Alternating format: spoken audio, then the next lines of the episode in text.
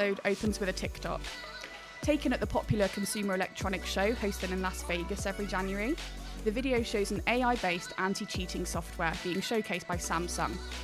Known as Proba, the video shows a student taking a test with the software analysing their movements and flagging certain moves as abnormal. That TikTok went viral with over 1.6 million views to date and prompted a deluge of comments and articles about the cost and potential bias of such systems. So, if even TikTok is talking about EdTech in 2022, is this the year that the topic is really going to come to the forefront of big tech brands' minds and strategies? Joining us today to discuss this topic, as well as exactly what we mean by the EdTech industry and why we're seeing such growth, is Ben Clayson, CEO of VICTVS, and Geoff Chapman, uh, industry expert who has years of experience working with EdTech companies and exam owners alike. Uh, Geoff co founded World Exam Tech, the journal for assessment executives and investors, as well as founding his own platform, Actor Education, that brings together exam owners and markers. He's a frequent blog poster and social media commentator on all things EdTech, so we're really delighted to welcome him today. So thanks for being here, Geoff. Oh, thanks for the invitation. It's great to be here. Thank you. Fantastic. So, yeah, like I said, this whole thing starts with the TikTok that I saw a couple of weeks ago. Um, so, what are the big tech companies doing in this space in terms of ed tech or assessment tech? A lot of the big brands that we know and love, you know, Facebook, Google, Apple, Amazon, AWS, Microsoft, that they've all had their own certification exams for a number of years now. Um, obviously delivered internationally, and that IT sector was really at the forefront, or you know, one of the pioneers of moving exams on screen, you know, and then into test centres and then to remote proctoring or remote invigilation. But are they really engaged in the assessment space? Well, assessments, uh, as as we know around the table, it, it's very heavily regulated. It's very emotive as well. You know, a lot of people have something to say um, about assessment. You know, nearly everybody's been through some sort of education system. It's interesting because those brands, um, you'd expect them to make a, a, big play in, in education, and in some instances they have through the hardware. Others, as you say, in, in terms of you know TikTok and, more recent ones, yes, they, are taking a look at it, but are they actually pushing their own education um, programs? Some of the, the, hardware guys, that's what they did uh, back in the day for their IT cert programs. Basically, it was a way of, of shifting kit. So you're using that education program to basically have those sponsors, those advocates within a corporate to say, we could do with a new Windows Server edition, and we need the education program to, to back that up. So a, a way of evangelizing, if you like, um, you know, through an organization to buy more kit. There are exceptions, but that's mainly what, what they're involved with. Think, sorry to interrupt you. Do you no, think you're ahead. making them uh, deliberately um, confusing, so to force people to have to buy these uh, training programs from them? Um, that's that's an interesting point of view. um, I, I, think it's part of a multi-pronged strategy. Obviously, when you look at the different how they call them channels to market or routes to market, um, one would be getting certain kit through your, your, big box providers, get getting it through certain other distribution channels, uh, consumer channels as well. And education is is one of those. Mm. Uh, obviously, school market, university markets, they buy kit, so this is one efficient route to market, if you will. Okay. And who would be the uh, evangelists that you are talking about in terms of within organisations for these types of things? Pretty much your, your CTO, um, anybody who's involved with that procurement process uh, to, to buy a new kit or is uh, responsible for the refresh of that kit uh, normally. Um, obviously, if your organisation is more you know, historically more of a tech bent, if that makes sense, if, you, if you're more in, into that technology side of things, you will have other stakeholders wanting to know what's going on. So obviously your FD will, would uh, be interested. But also from an L and D point of view, if your organisation is heavily regulated, in financial services, and you're trying to move um, into more modern technology platforms, perhaps for you know, um, you're trying to automate certain back office processes, then of course you're going to have a stake in um, in what's being bought as well.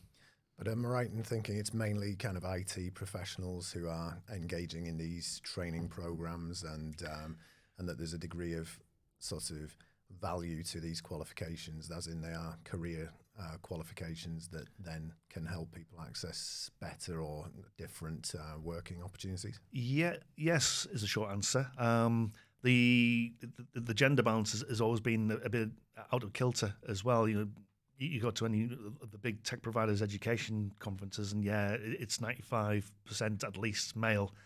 Um, you know, it's very stark when you, when you see that uh, gender imbalance. But um, but the programs themselves, they are genuinely worldwide. You, you can be anywhere in the world and follow that path depending on what you want to do. If you want to be a database uh, writer, if you want to work in that field, then yeah, you can follow Oracle's path no matter where you are in the world. And obviously, the assessment follows that. What we are seeing is organizations that are trying to look at different ways of assessing rather than just pure theoretical exams. So you have had organizations looking at simulation where an actual task is on a server somewhere and uh, uh, whoever the, that learner is, they'll be actually, actually go into that environment and, and, and solve a problem uh, actually on there. So that has certain technology demands, and I think that that's part of the solution. It won't be the entire thing, but it, it will be a mixed economy in that respect. The, the, the type of assessment, if you think of the, the assessment toolkit, if you will, um, you know, simulations or portfolios of work, they'll be in there with the theoretical tests. But um, I think it's only relatively recently where enough learners and enough places have that um, infrastructure to, to deliver. Carly, can you tell us a bit more about the video that appeared on TikTok and Yeah. um, describe what was going on? Yeah, Tell us about what happened. Absolutely. Um, so, like I said, it was a, a guy that's obviously attending CES in Las Vegas, which is one of the, well, is the world's largest kind of showcase from big tech providers of all of their new stuff. Um, and Samsung each year does um, a sort of innovation incubator uh, where they feature obviously things that they've plucked from around the world from different sectors. Um, and Proba, or I'm, I'm presuming that's how you pronounce it, um, was showcased. And the video uh, showed a student sat at their desk at a computer, um, ostensibly taking an exam. Um, there was then an overlay, um, which was AI based, uh, that was monitoring their head movements, their body movements, and yeah, in the in the video, the guy kind of leaned back from his desk and looked like he might be looking over someone's shoulder. A big thing flagged up on screen that shouted abnormal, um, and like it's interesting because the guy in the TikTok obviously was saying like, cheaters beware, So it's very much part of this whole trying to use tech to prevent cheating and malpractice in an examination. Um, yeah. And the interesting thing is that a lot of the commenters um, on on that video itself, and then obviously it's been picked up by the wide, wider media, are saying, why are organisations paying for a technology like this when really they should be investing that money in the education itself rather than you know paying for a, a big piece of technology that's just there to help you know uh, prevent cheating. yeah, so I've got a question for you, Geoff, based on your experience and that description. And yourself, Carly, too. Do we think that the majority of candidates are trying to cheat their way through exams and therefore need every aspect of their body language and movement and behavior and uh, eye movement and so on to be tracked and analysed by effectively a robot? Or is this perhaps looking at the problem from a completely distorted perspective and perhaps what the commentators are saying is actually the legitimate point which is that perhaps the quality of the education experience the quality of the assessment experience ought to be the principal consideration um, and is the tech better suited to being a tool that supports people as they go through assessments It, it, it's really interesting because the the rate of change in technology far outstrips the rate of change within education and assessment, and so you do have that imbalance. Also, as well, the, the communities that are, are trying to be served, um, you know, very, very different for lots of different reasons. There are certain cultures where there's a lot more emphasis placed on high stakes exams than others. So, if there's a lot of pressure to achieve in, in you know, a, a cliff face exam, as they call it, then of course it will lead itself to certain behaviours. Um, so all that's not new, but I think what is new is when you start to push through, uh, and again, the, the, the pandemic's um, been a, a classic example of this, where we've tried to push uh, technology uh, to solve an issue, you know, exam delivery, um, and it's only worked to a certain extent. Um, I, I think the industry hasn't done a great job in getting that message across to those communities to say how things have changed, how we're doing uh, proctoring and invigilation differently. You are pushing that responsibility onto the onto the candidate, whereas the, the, previous service encounter will be just turn up and sit down. Now, if you're changing that to do your room scan, make sure everything's locked down, that is a, a big burden, and not everybody can cope with that. Especially, um, in an exam situation where you're under enough stress anyway, trying to perform, um, having all that responsibility pushed onto you is probably not a, a great recipe for a good outcome, I, I, would say. So I think the industry's got to be a lot better in not just communicating that and, and through PR and everything else, but to say there are, there are different ways, um, there are different techniques to help that in a high stakes environment. But to what to what you you said, Ben, harking back to something I said a little while ago, that assessment toolkit um, isn't always held up um, you know, under the microscope to see if it's actually any good and if it's appropriate. You know, you will get a lot of assessment owners, uh, exam owners, saying, "Well, of course, high stakes exams are, the, are the, best um, measurement tool because look at all the research behind them." Mm. Well, of, of course, an assessment owner would say that if they're delivering a lot of high stakes exams for sure. But let's look at some of those other uh, things in, in the toolkit. Um, I mean, in, in terms of you know big tech players, Carly, you, have got people like Sony who've um, they've got a blockchain product for um, schools and universities, and yeah, the Ministry of Education runs the annual uh, Global Math Challenge um, mm. in, in Japan for that, and you've got kind of quarter million learners going through that.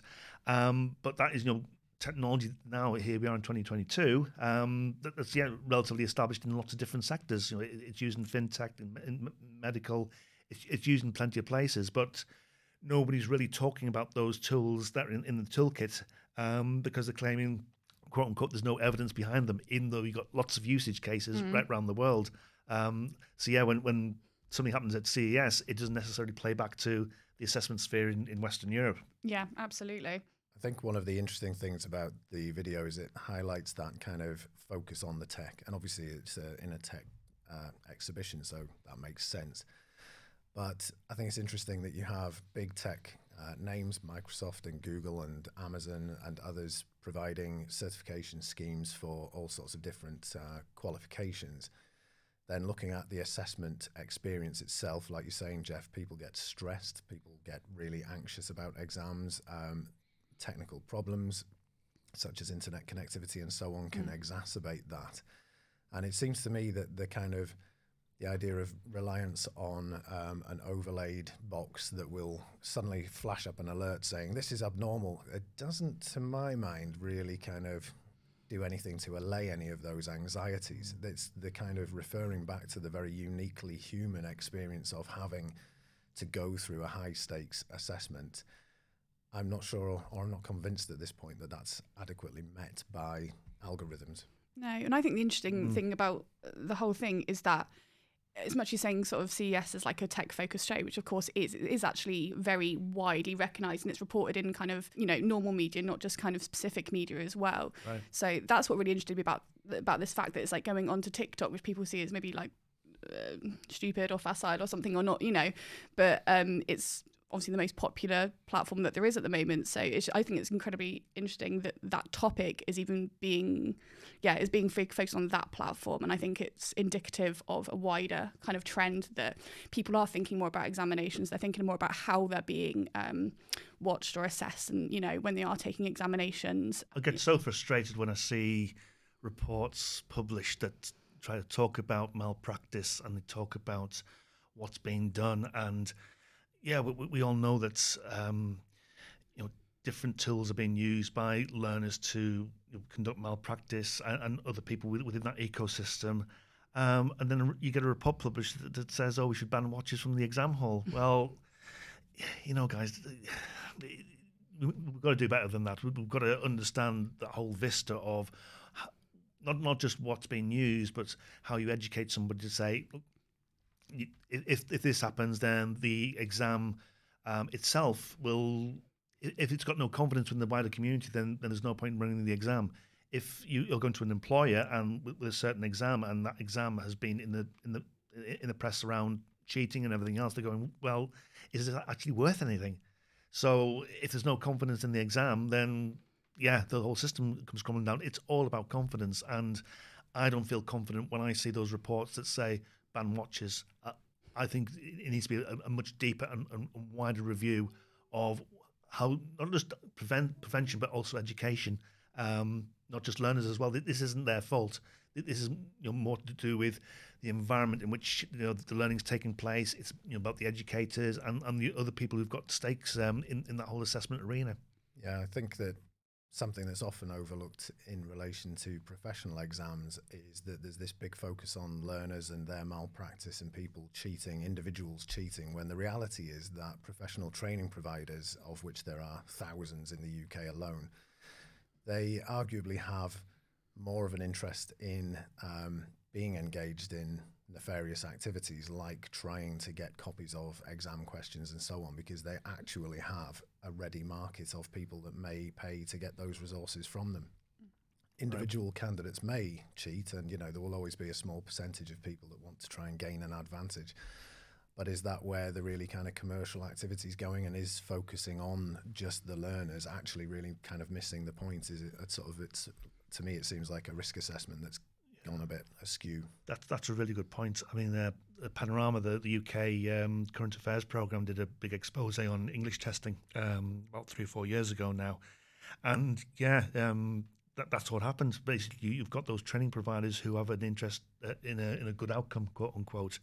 Um, so it, it's it's driving the wrong behaviours. Um, now, if I'm a candidate and I'm turning up um, for, for a test, and somebody's at the front saying number 17 is B, on 18 is this, then you're thinking, oh, well, if everybody else is doing it, it you know, it's classic um, cohort behavior. You know, if somebody else is doing it, well, well this seems to be acceptable. Uh, why am I doing it? Why would I be the wrong one out?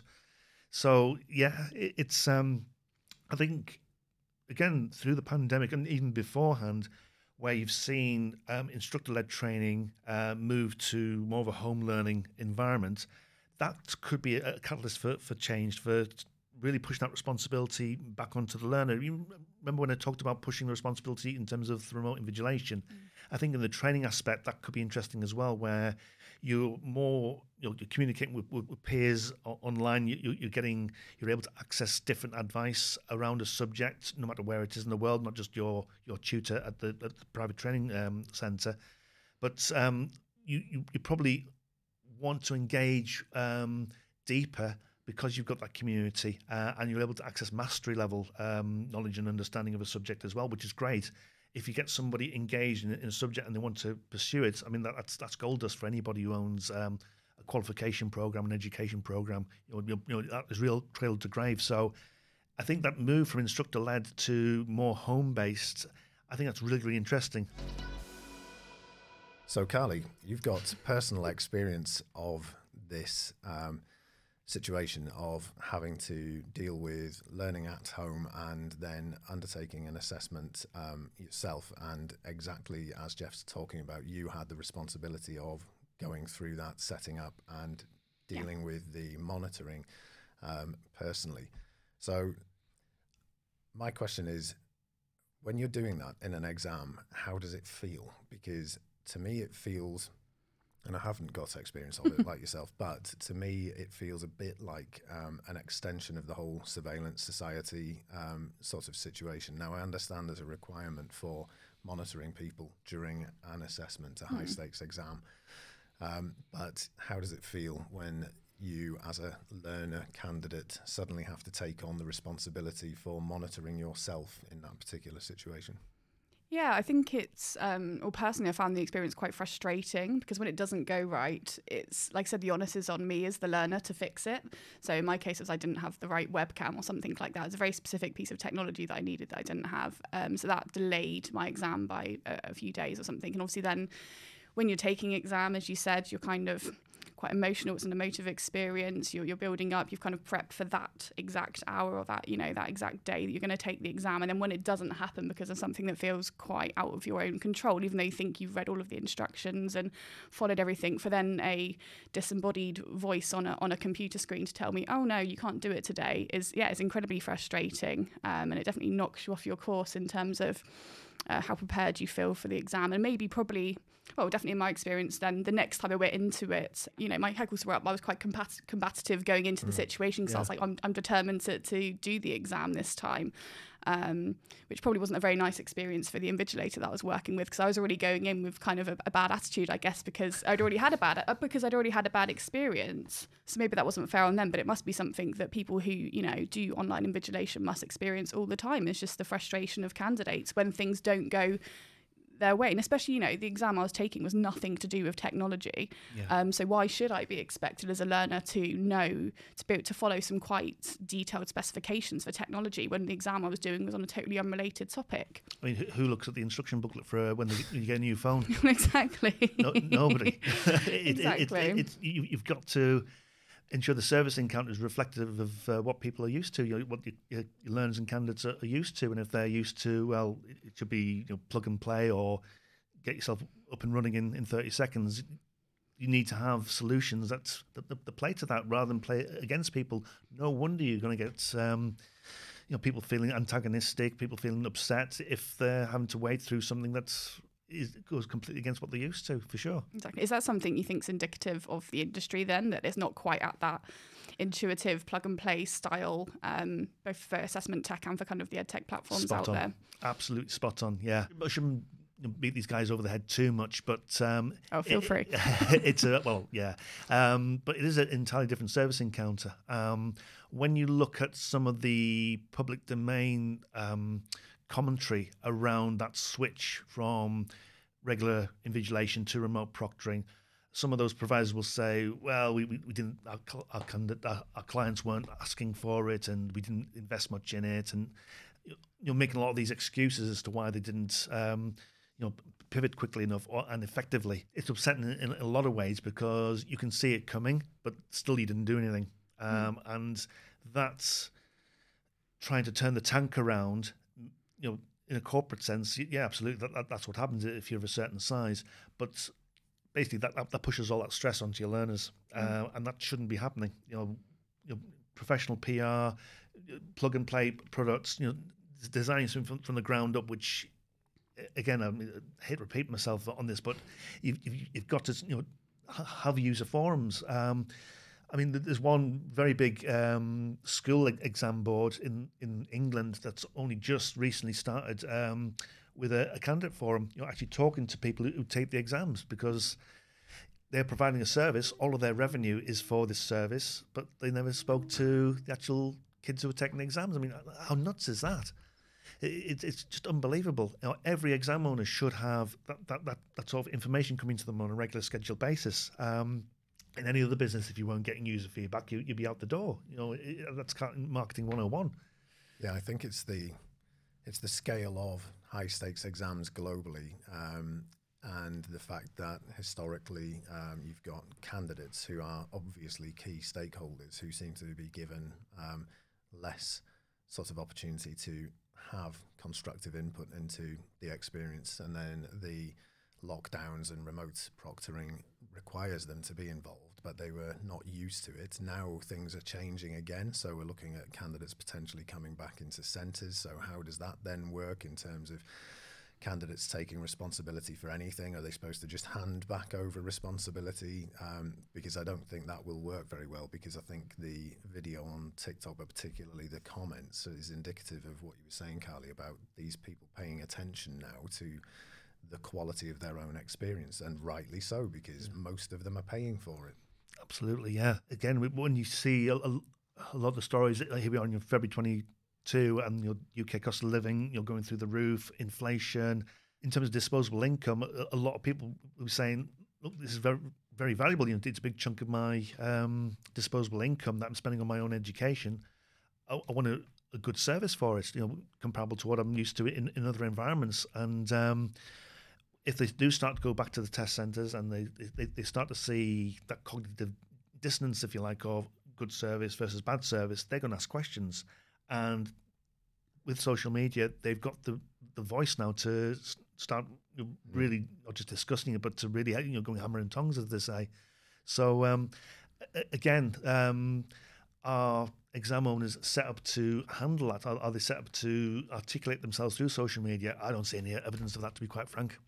Yeah, so the technology's there, it's available, it's great, it does really interesting things. Um, but like any tool, it sort of um, depends very much on the users. I think that was my kind of takeaway from that video. Um, yeah, over focus on technology kind of leaves Oh. a big gaping hole. Absolutely, because like I said, it's easy for us. We're in the industry, we know kind of what's out there, but an AI monitoring technology isn't new. you know, it's not it's not new it's not a new piece of technology, um, either as a piece of technology for other applications or in the assessment industry.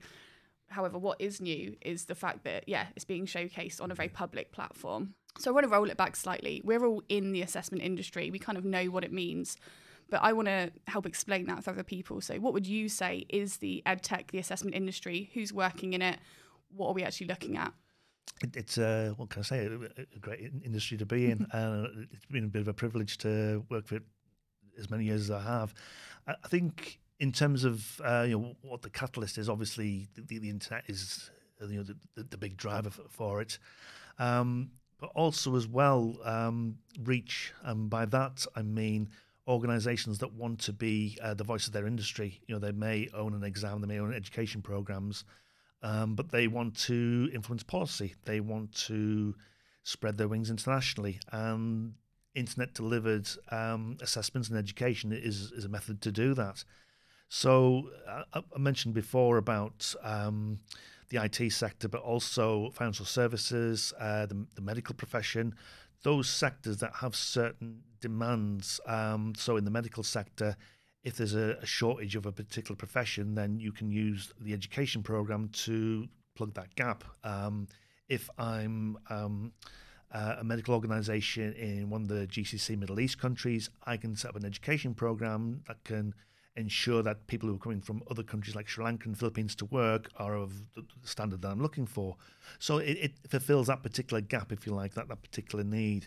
In terms of what um, the, the, the, technology play, I mean, it, it, it's interesting. It's, it's, it's the old cliche of uh, if you hang around long enough, you, you see the, the technology come back, you know, twice, maybe even three times. So things such as internet delivered uh, tests, yeah, you know, you're talking 20 plus years where that's been possible and, and have been done. But as the infrastructure globally has, has caught up, then you know people like me will say, well, yeah, we, could have been doing this for a long time ago, but for lots of different reasons, it, it, it was it was ne- never done. We mentioned at the start about education and assessment being very emotive. Lots of people um, not just have, have a have a say, but lots of stakeholders to, to to look after as well. So when you see a piece of research like what Ofqual did with, with YouGov um, last year, that they said, well, if you're looking at delivering school tests online, who who the the, the, people or, or, the groups of people that would uh, would like that or wouldn't like that, and the research showed that head teachers were the the, the, the people who were most against that. So even though the technology exists and you've got practice in lots of different sectors around the world, even within Western Europe and the UK, those stakeholders still need to be convinced for lots of different reasons. So, if I'm a head teacher, do I want um, exams delivered off-site where I don't have that control over my own kingdom, if you like, you know, from my own school or my own, own academy chain? Those questions aren't being asked at the moment obviously um, we, we talk about you know, students and you know teachers themselves will have to undergo you know, certain tests before they become fully qualified. But for, for, for, heads, that, that's something which is still got to be d- debated. It, it, it, still needs to be convinced about why it's beneficial for not just my, my school, but also my pupils and also the, the people who work for me. Again, I, I don't think the sector's done a great job in, in, in reaching out to, to, to people like that and explaining how it how it works outside the school arena. Um, or whether that's down to the vendors or whether that's down to unions or government, I, th- I think it's a mix of them. Um, it's probably because nobody wants to take a, a very um, a, a, very sharp thistle, if you see what I mean. They, they, they don't want to grasp that thistle uh, right at the moment. But I, I, think there's an understanding that there are certain um, groups of people who say we're still yet to be convinced about this. So I think that's where some of those blockers to rolling out the technology uh, and, and, and the new solutions are coming from. So I would suggest that the uh, effects of lockdown has been a kind of rapid acceleration of the certainly the consideration, if not the adoption of technology-based solutions to kind of assessing people. And then, um, yeah, you've kind of got people being forced to look at things differently and um, trying to find different ways of um, delivery for assessments because perhaps their um, revenue kind of depends on those assessments. But in terms of education, kind of endpoint assessment or sort of high stakes assessment really has changed very little since the sort of industrial revolution. Um, and it's interesting to consider whether um, my generation, which began with no internet whatsoever and then suddenly had an internet um, at the age of 16, which was great, um, and subsequent generations that are digital natives, for want of a better sort of descriptor, um, as they kind of grow and then turn into senior leaders in different industries, all, all the ones that you mentioned, and plus so many others, um, it's likely, I think, that they're going to be much more receptive to those kind of technology first um, or, yeah, technology driven things like um, assessments that have traditionally been a bit more manual and a bit more traditional. Um, does that make sense? Yeah, for you? sure, for, for sure. I mean, in in um, on the ground, you know, in, in schools, um, they'll be using a, a lot of different kits for different different things. Um, you know, whether it's, you know, basic programming with you know, Purple Mash or you know, different devices for, for recording media, and there comes a certain point where they go, you've got to put the tech down and learn how to write for three hours. For me, that's the kind of cliff face. For me, it's that's the moment that we need to change.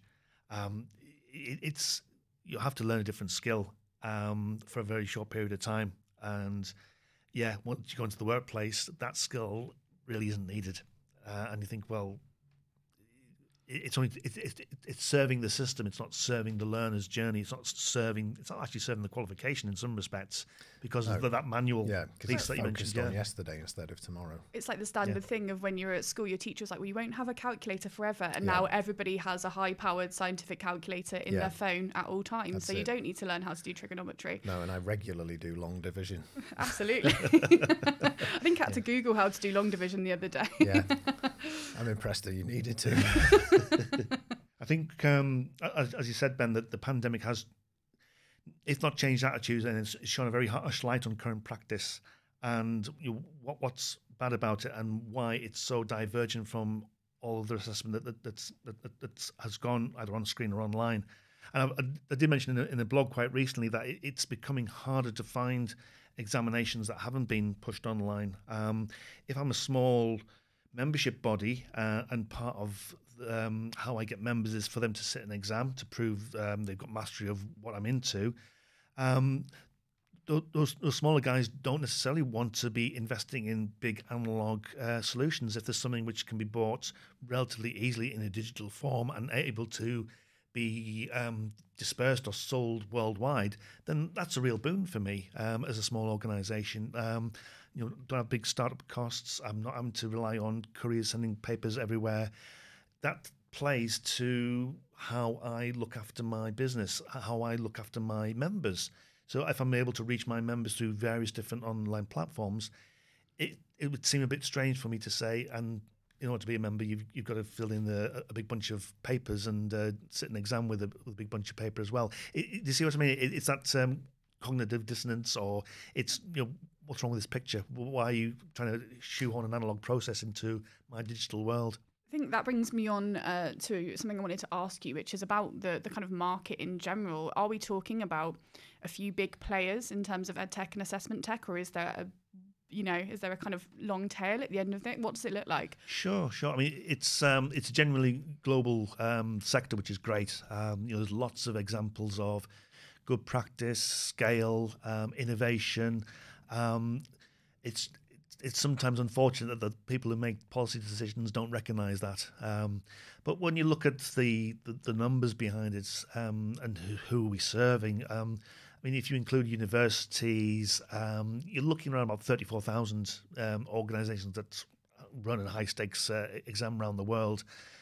They're generally served in the ed tech or assessment space, if you will.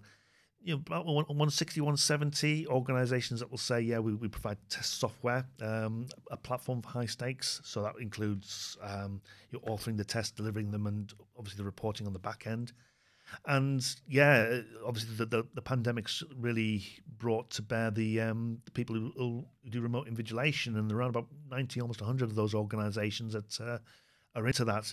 They are generally global. Um, organizations in America, in the UK, Netherlands, India. Um, I think what's interesting is that from a, again speaking as a Brit, um, there's a, more of a realization now that we do export assessment uh, and we do rather successfully. So I mean, in, again, for the numbers, you, are probably looking around about 40 million exams uh, delivered in the UK, but we export a further uh, 11 million. So to me, that that says that um, UK education actually resonates um, in lots of places around the world, and I think it's important that as um, we're trying to win over um, people in, in, in, the bigger general qualifications market, that we bring that um, success story to bear. We, we, we don't talk about that success um, for, for lots of different reasons, which I often find very difficult to fathom. For UK PLC to have that sort of export um, is, is, a really big success story. Um, you know, whether it's um, a, an organisation in a, in a country that's wants to develop its, own program, but needs expertise to say how do you set up a, um, a qualification program, an education program, to basically bringing in a, a Brits uh, on the supplier side to say we want to run remote invigilation. Can you can you do it for us because we know you guys are good. So I think it's a, a great success story in in that respect. I think what the pandemic has um, helped with as well is plug into some of those trends. Um, you know, the, the assessment sector does lend itself to the gig economy in, in, lots of ways, whether it's you know remote invigilation or item writers or, or psychometricians, you know the people who analyse how exams are performing. So it, it, it does lend itself to um, what's going on in, in, wider society. You know, this isn't all about we hope um, you know stuffy nine to five um, in, in, in big bad offices uh, in, in, in plenty of places. I think the irony is that a lot of exams are still delivered by those sorts of organisations, you know, those, those, those nine to five big places. I think it'll be interesting once we get through the um, the pandemic in terms of will those organisations change, or are we going to see a, a new wave of organisations who can do it better, uh, using you know different techniques as we've discussed, being able to discuss um, and talk about the different um, items in the assessment toolkit. Um, and yeah, d- deliver a better experience, but also deliver it quicker and probably with a better price point as well to the um, to the learner. When we're talking about the scale of the industry, how many people are we actually talking about here, both sort of UK, internationally? Oh, crikey! I mean, yeah, that, that, that's a hell of a question. Um, I mean, in terms of the supply base within assessment, you, are looking at a value around between eight, eight to ten billion. Um, but what makes the, the you know, the people calculation difficult is the nature of how know, exams are made and, and delivered, you know, the whole gig economy, um, you know, the, the proctors, the item writers, the markers. Um, you know, these aren't nine to five people.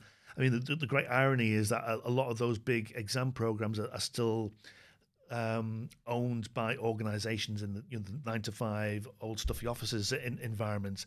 I think what we're going to see, you know, um, a, a new wave of organisation that is able to you know, look at new techniques, uh, proven techniques from around the world, um, and, and, and, pull together a, a, better assessment toolkit that doesn't um, negatively impinge on learners, but helps them perform uh, to the best of their ability, um, rather than you know going through the old ways, which um, have got a ton of research behind them.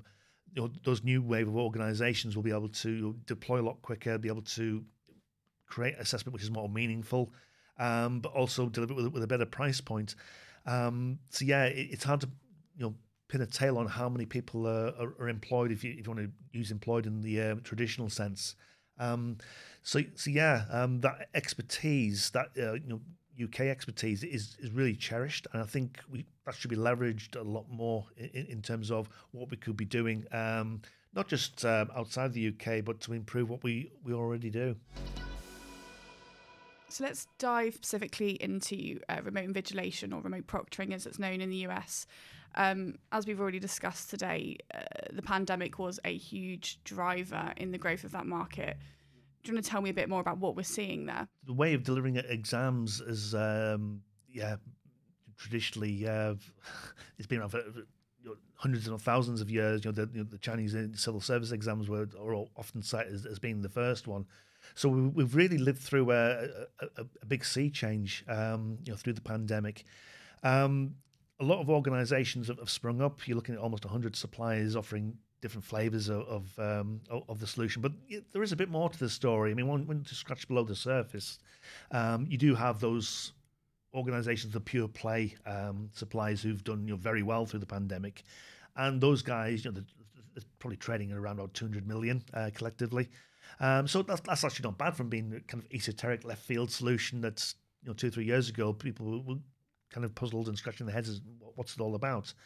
But those organisations uh, and others have taken a lot of the pioneer pain. Um, you know, trying to deliver a service transition from traditional exam delivery to remote proctoring. Um, we've talked about the messaging side of things, but also the risk profile of exam delivery. The risks of delivering something on a desk on paper are, are very different to on screen. Um, you know, pushing that responsibility to the candidates that we've talked about. Um, the traditional um, suppliers are still in that mix. Um, what I find interesting when you look at those public domain numbers for the you know, traditional suppliers who've you know, managed to pivot, not all of their exam volume has gone on to remote invigilation. It's between 13 and 18 percent um, in terms of that, that, transition, which is interesting. Um, now, for some candidates, finding a place at home for remote invigilation is a complete non-starter. You know, it could be a busy family home with young children. Um, it could be a home of multiple application, or you've got a geography that's internet challenged. Uh, those those um, candidate bases are still wanting a traditional test center solution. So it's not for everybody. Um, and I think we're only you know really at the, at the tip of the iceberg for a lot of um, a lot of movement towards remote uh, proctoring. And again, that, that's probably a symptom of the sector and the suppliers not doing a great job, um, or, or, could be, could do a better job in articulating what you need to do and what what that looks like for, for the end user. So it is a t- it's a totally different service encounter. Um, I mean, we've just seen um, there's a high-profile European supplier that was sold to a British arm of a US supplier in the higher education space. And you know, when you read about those companies and you talk to their customers, absolutely, you know, they've they've done a fair job and they're doing a fair job, but could they do better? Um, I, guess that's something that the new owners are going to be thinking about. It's remote invigilation, remote proctoring grown despite uh, a lot of the supplier behavior, despite um, a, a, lot of things that have gone on. Um, you know, in education, the clients and the, and the learners, and yeah, for organisations and people with who, have got the um, the monetary backing to invest in ed, tech and, and assessment, they're, they're, they're, going to be looking at that to say, well, what could be done better? You know, are we reaching the right people that we need to? And that investment side is, is something really, really interesting to talk about. So yeah, for uh, uh, acquiring companies or venture capital or, or, private equity houses, it's not always about backing a, um, an already successful winner. Uh, a good acquirer will understand you know, the addressable markets, the scale, the back office, the product lines. Um, if the management are high performing, obviously, no, no, don't get me wrong. Some will just uh, flip for a quick profit. You know that that does go on, but others who want to invest will try and bring in expertise and financing to increase the value of, of what they're doing. And uh, I said before, we, have seen that happen in Europe. Um, uh, there's also an, a software company I can think of which um, they brought in experienced private equity backing, not to just to pay for revenue growth, but to enhance the management from an unrelated sector. So they identify that yeah, it's a good product, but the management could do with um, you know, turning up a couple of notches. And yeah, the the, the acquired and the acquiring companies uh, were in different assessment spaces and approached the market in very different ways, but, but very complementary ways in, in, in some respects. So it's understanding that, yeah, they're doing great, but they could be doing better um, and getting that out, outside expertise in. Um, so yeah, that's that's the kind of sweet spot really, where you've got those slightly different approaches, but it, it's complementary. Uh, but there's still headroom for improvement. You see this in the um, in the membership space as well. I mean, it's adjacent and overlapping with assessment. That I talked before about a membership body trying to uh, be the voice of their industry and, and, and being in, in international. Um, in the last couple of years, a US private equity house has been conducting what's called a roll up. So, a roll up is where they consider what services a market requires and they buy businesses to fit into that jigsaw, if you will. So, in the roll up, uh, back office and IT becomes shared, and the, the, the brands that resonate uh, are kept, and the, the, brands that don't are, are quietly sunsetted, and the IP is supported as, as well. So those organisations um, invest, but understand what, what what basket of services the um, know, the membership bodies or the exam owners actually require. And I think that's quite powerful. You'll see a lot more of that over the next two or three years uh, once we get through the pandemic, where um, investment companies will understand a lot better what goes into an exam, um, you know, what, what, what's in that heady brew, as I always call it. Yeah, I think that when you look at some of the reactions to lockdowns, which are obviously um, know a pandemic response, that's a very unusual situation and hopefully very much exceptional. So you have this kind of switch fire to remote invigilation and then a bit of a knee jerk, and you have the delivery um, done by whatever means necessary. Um, and then we've had, because it's gone on long enough, we've seen this situation where now exam candidates and learners are discussing this and asking for different things. And, you know, they're, um, yeah, discussing the kind of the intricacies of the actual delivery and the, the nuance of it. Um, and then at the same time, you've got, as you're saying, you're talking about investors who are potentially um, sort of understanding more about exam creation and exam delivery. Um, and it's interesting because it all sort of suggests that what should be happening is thought about the future rather than thought about right now. Yeah. And um, that seems, from what you're saying, to be a bit of an industry kind of um, trait because we were discussing earlier the kind of college admissions scandal over in the States and the fact that people are or have been able in some contexts to get away with their own sort of individual activities in the background without being scrutinized because there was no means of scrutinizing them. Getting everybody into an exam hall might not be particularly useful, but using um, purpose designed technology in order to um, facilitate kind of independent third party monitoring of that kind of activity, even if it is a bit more nuanced, um, or even if it's very small scale, kind of tutor led um, assessments and mm. private exams for um, you know one or two candidates. We've uh, seen that the technology is there now to allow uh, people, whether it's the awarding organisations or whether it's independent third parties, to actually monitor all of these different aspects of the entire assessment ecosystem. Yeah. Um, and I think that, well, you would hope that that kind of greater intelligence and awareness would be uh, something that not only exam designers and delivery suppliers, but also investors might be more aware of the fact that the the education technology meets the service providers and becomes something bigger. You know, it, it always was, but now it's kind of maybe a bit more obvious. The, the rub um, is you've, you're trying to measure something in a standardized way uh, so everything fits in the box. And on the other side, you've got um, organizations and in, in, lots of places, you know, empower, empowerment of learners. Um, you know, the, the, we've got a voice through social media. You, you look at any Reddit forums, and yeah, you, will pick up plenty about remote invigilation. um, this isn't all about what's on the BBC website or on the Telegraph or the Guardian, the mainstream guys. This is all going on on the channels that those learners are, are used to using, and that's the rub. How do you, as an organisation, how do you engage with that discussion um, at that level? User forums are, are, are, part of that. I don't think it's the full solution. I think you know it's a useful first step, but you, you're trying to um, accommodate not the right word, but you, are trying to understand the learners better, uh, but appreciate the demands of a, of a standardized environment because you, are trying to, at the end of the day, create shorthand for does somebody know what they're doing.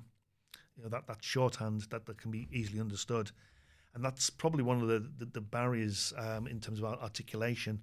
To say we're going to move from a single grade um, of a three-hour exam to a deeper and richer understanding of what that person knows, how they're learning, how quickly they can learn, and how are they competent. So I think that's a huge challenge for the assessment sector to wrap their arms around and, and embrace to say the, the, learners and those stakeholders are, are being empowered through, through the, the pandemic um, in terms of remote invigilation and learning from home. And yeah, they've been they've had that exposure. They, they, they know all the different techniques, but you're still trying to deal with the, the standardized process that um, employers and higher education institutes recognize that shorthand. We, we need to move away from that, in, in, in my view.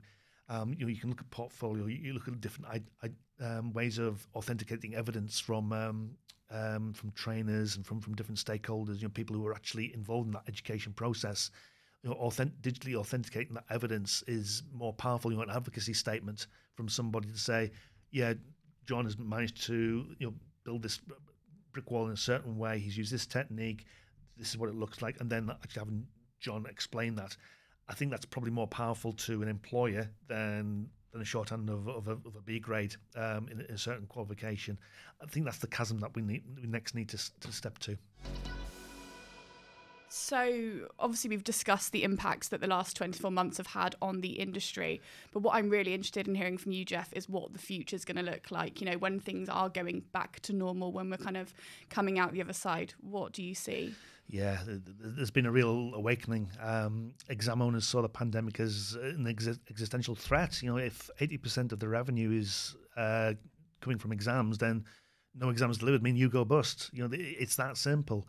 So for those um, exam owners whose learners are in, say, the emergency services or other critical jobs, they still need their ex- exams to go to work. You know, for, them, that, that's non-negotiable almost. So, um, the, the, impact for learners. I mean, it, this has been super hard for the learners in, in, in some respects. I mean, trying to pass an exam is stressful enough without worrying about if you can find a test slot, you know, at, at a centre. So, I think the industry did a reasonable job in trying to turn the taps on, either scaling uh, remote invigilation or you know trying to pivot away from testing delivery. But um, for me, here's what's interesting. I mean, the, the traditional suppliers were, were, caught on the hop. Um, you know, it was a heady brew of you know hubris, uh, defending their real estate, you know, defending their own business, if you like. So you, you have seen a, a lot of the what I call before the, the new wave come through and take advantage of that. Now, for the first time, I think um, you know through the pandemic, and we'll see more of it. Um, you know, in the in the short term, is that um, many exam owners are now turning to innovative suppliers, boutique suppliers that can move quickly. Um, because obviously they've had a bad experience that the traditional guys just couldn't move that quickly. So those suppliers are seeing revenue uptick, which is great. And I think what we'll see in that short to medium term is those guys invest in governance and systems that will level the playing field so that they can present that innovation and present that speed and um, you know freshness to organisations, examiners who probably previously wouldn't have considered that. So that's the kind of short, medium term. I think the medium long is where the investors are now paying attention. So, I mean, prior to the last 24 months, um, training organisations would probably see 80% of the attention with assessment 20%. You know, if you think you, come on a garden instructor-led training four days and one day for the exam, it, it's not dissimilar um, in, in, terms of the attention.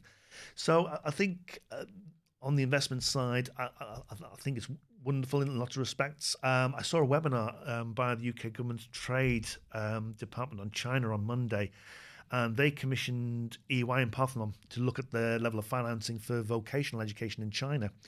So, in the, I mean, just to get some perspective on the, the what's coming through here, in the first half of 2021, the deal value was about 720 million pounds. For the whole of 2019, it was 192. So that's a 275% uh, increase. Um, what's additionally interesting to that is the number of deals is decreasing. Now you might think, oh, that's not good. What, what, what's happened there? There's not enough deals. But it's, it's actually the value of the deal is, is going up. And if the number of deals is going down, but the value is going up, that tells us that the market's maturing. It, it tells us that the the market and the investors are becoming more versed in what ed tech and assessment is all about, which is great. It, it's starting to look under those rocks. It's starting to, you know, chip away at, at some of the um, the old crusty um, you know, things that have always been taken for granted nobody's ever questioned. So I think it's all good um, in in the short, medium, and long term. I think what I said before about that um, concept of the toolkit, uh, I think that's still a frontier that still needs to be discussed. Um, I think we've just come through a lot in the last 24 months. So, yeah, once we've caught our breath, I think that'll be the next place um, I'd like to go to. So, have we got any ideas about that toolkit and uh, my kind of cup of tea? Yeah, you know, where are we going with yeah. magic space robots that do exams whilst they're flying oh, around? Oh no, I, I hate the use of robots. Um, any sort of ed, ed, ed, ed, tech PR or yeah. Uh, it, it's it, it, it just waters and uh, and cheapens the, the, the debate. I'm, I'm what really, examples really are there? I'm curious. Oh, the, the, there's there's one at the Bett Show either last year or the year before, and somebody was using a robot, um, you know, to do a certain task and say, oh, it, it wouldn't be great to have one of these. And oh yeah, well that means robots mates and teachers, and it's just oh mm, yeah, just, just, just it's a Daily Mail headline right there. Yeah, it's definitely um, it's not helpful to the debate. No, yeah. that kind of reductionism about um, oh yeah, this is definitely the solution to that. I think that uh, the trick is using things as complementary tools to help learners do different things, like you said earlier about assessing somebody who's doing something very manual and physical, um, and trying to provide evidence of that. I think that it's really interesting to look at um, some of the virtual virtual reality systems which are now evolving and becoming better than they were. Mm. And the very rudimentary ones were a little bit naff in terms of yeah. the experience they provide, but now they're beginning to get really quite good. Um, and I read something interesting recently that was talking about how the the reality that's presented inside virtual reality doesn't actually need to be ultra high definition, incredibly detailed, and so on, because your brain makes the connection for you, and you, so you feel yeah. very immersed, even if it's only thirty percent resolution. I'm, I'm probably misquoting that. Um, and so you can see the benefit in terms of training applications. Um, then in terms of assessment applications, I don't think these things are being used but a lot at the moment because the assessment methodology is still, like we said earlier, quite based yeah. on old-fashioned methods. Um, wherever, wherever, there's risk, um, those sort of solutions are, are, working well, especially in the corporate space, yep. oil, oil, and gas and that kind of thing. I think what, what one thing that might be holding them back is the, the, the service encounter. Um, you know, the especially given the pandemic, you know, nobody wants to put on a sweaty Oculus yeah. that's been through you know, seven or eight different yeah. different sweaty guys uh, that that morning. It, it's how, how, do we get around that? Um, obviously, there's things like Google Cardboard that uh, are almost disposable in, in, some ways, but you know they do the job. Um, mm. So uh, again, it's service encounter, you know, the, the, price point, the availability of that kit. Um, when we talk about simulations as well, I mean, one of the things that has always held, held back simulation is well, is it accessible for everybody, um, or if a trainer can spend 50 grand on a simulator for aviation or for driving, that's great, but that should be made available to everybody so that everybody has an equal chance of passing that assessment, whatever that looks like. So I think there's still some road to, to run on that. I think um, what we might see is um, identity systems becoming more into the mainstream for lots of different reasons, where you've got um, certain UK organisations that um, now have an app which lets you use post office services, uh, uh identity at the post office, and they're, they're using them for um, uh, age checking for, for alcohol in, in, in the retail environment. Once those solutions become mainstream for certain um, demographics of learners, then the big, yeah, I, I, use this to you know go to the shops or to the post office or, or, or whatever it is, or, or, buy something online. Once that becomes mainstream, then yeah, it, we'll, we'll, we'll rerun that process again uh, that we did for paper to one screen. You know, it's used elsewhere. Why, why can't we apply it um, when we're checking to see if this person is who they say they are doing the, doing the exam? I think now is a good opportunity to for people um, off the back of all the innovation of the past 24 months to be really future conscious and to be aware of the fact that time passes quite quickly when you're busy and so on. Um, and we now live in a world where um, Elon Musk, SpaceX are actively looking to colonize Mars um, at some point in the future. And it seems quite likely now when 50 years ago it would have seemed like utter madness.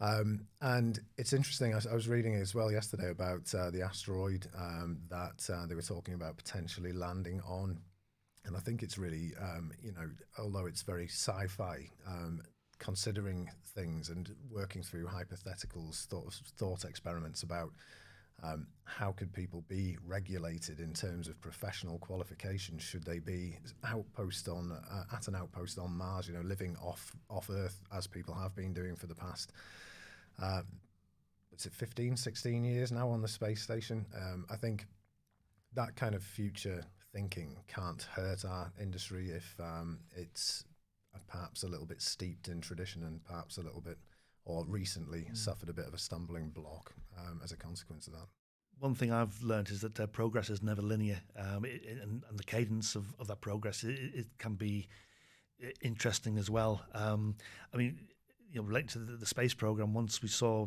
um, man land on the moon in '69, we thought, yeah, you know, we'll be able to, we'll be on Mars by '76. Yep. Um, but lots of different reasons why that didn't happen, and, and again, it, it's quite bumpy and lumpy, uh, to use the cliche. It's, um, I think we'll, we'll, I think we'll see that. Um, we, have talked before about um, you know the blockers and the enablers, and obviously the pandemic's played its part. But um, yeah, the the, um, the there's there's an interesting um, perspective of when uh, policy al- aligns up with what could be done. Um, now, I, th- I, think I think we're starting to get towards that point where moving big swathes of general qualifications on screen that was just not on on the policy at all. Um, you know, we saw that in the OOs where we were promised all schools exams will be online by 2009. Obviously, that didn't happen because of the recession and um, you know, malpractice. You know, you know, big, that was a big issue back back then for certain certain tests. But now it's starting to come back into that window. Um, it's, called, it's, called, called the Overton window um, after a US policy person. And I, I think that change is, is, is just about to, getting into that window. So there'll be an opportunity for, for lots of organisations to um, engage with that. Um, and it's it's a shame because yeah, to your point, Ben, we, we could have been doing this you know 15 years ago without too much hassle, in my view. But it, it's only now where uh, the pandemic as a catalyst, it's that, that policy is, is, is starting to get into the sweet spot. Um, so yeah, to what we talk about short, medium, uh, long. I think in the short term that's really exciting um, for, for, everybody in the, in the sector for actually policy and, and the ability to do something and have the backing from enough stakeholders to get something done. Yeah, um, it, it's something to look forward to. Geoff, thank you so much for joining us today. If people are interested in hearing more about you, hearing more of what you say, where should they find you? Um, geoffchapman.com. That's the easiest thing to do. If you're into Twitter, um, at Chappersman. So if you've enjoyed today's podcast, why not subscribe, rate, or review wherever you're listening? And you can also read a transcript at www.victvs/blog. And please get the conversation started in the comments sections by leaving your thoughts and opinions on what we've discussed today.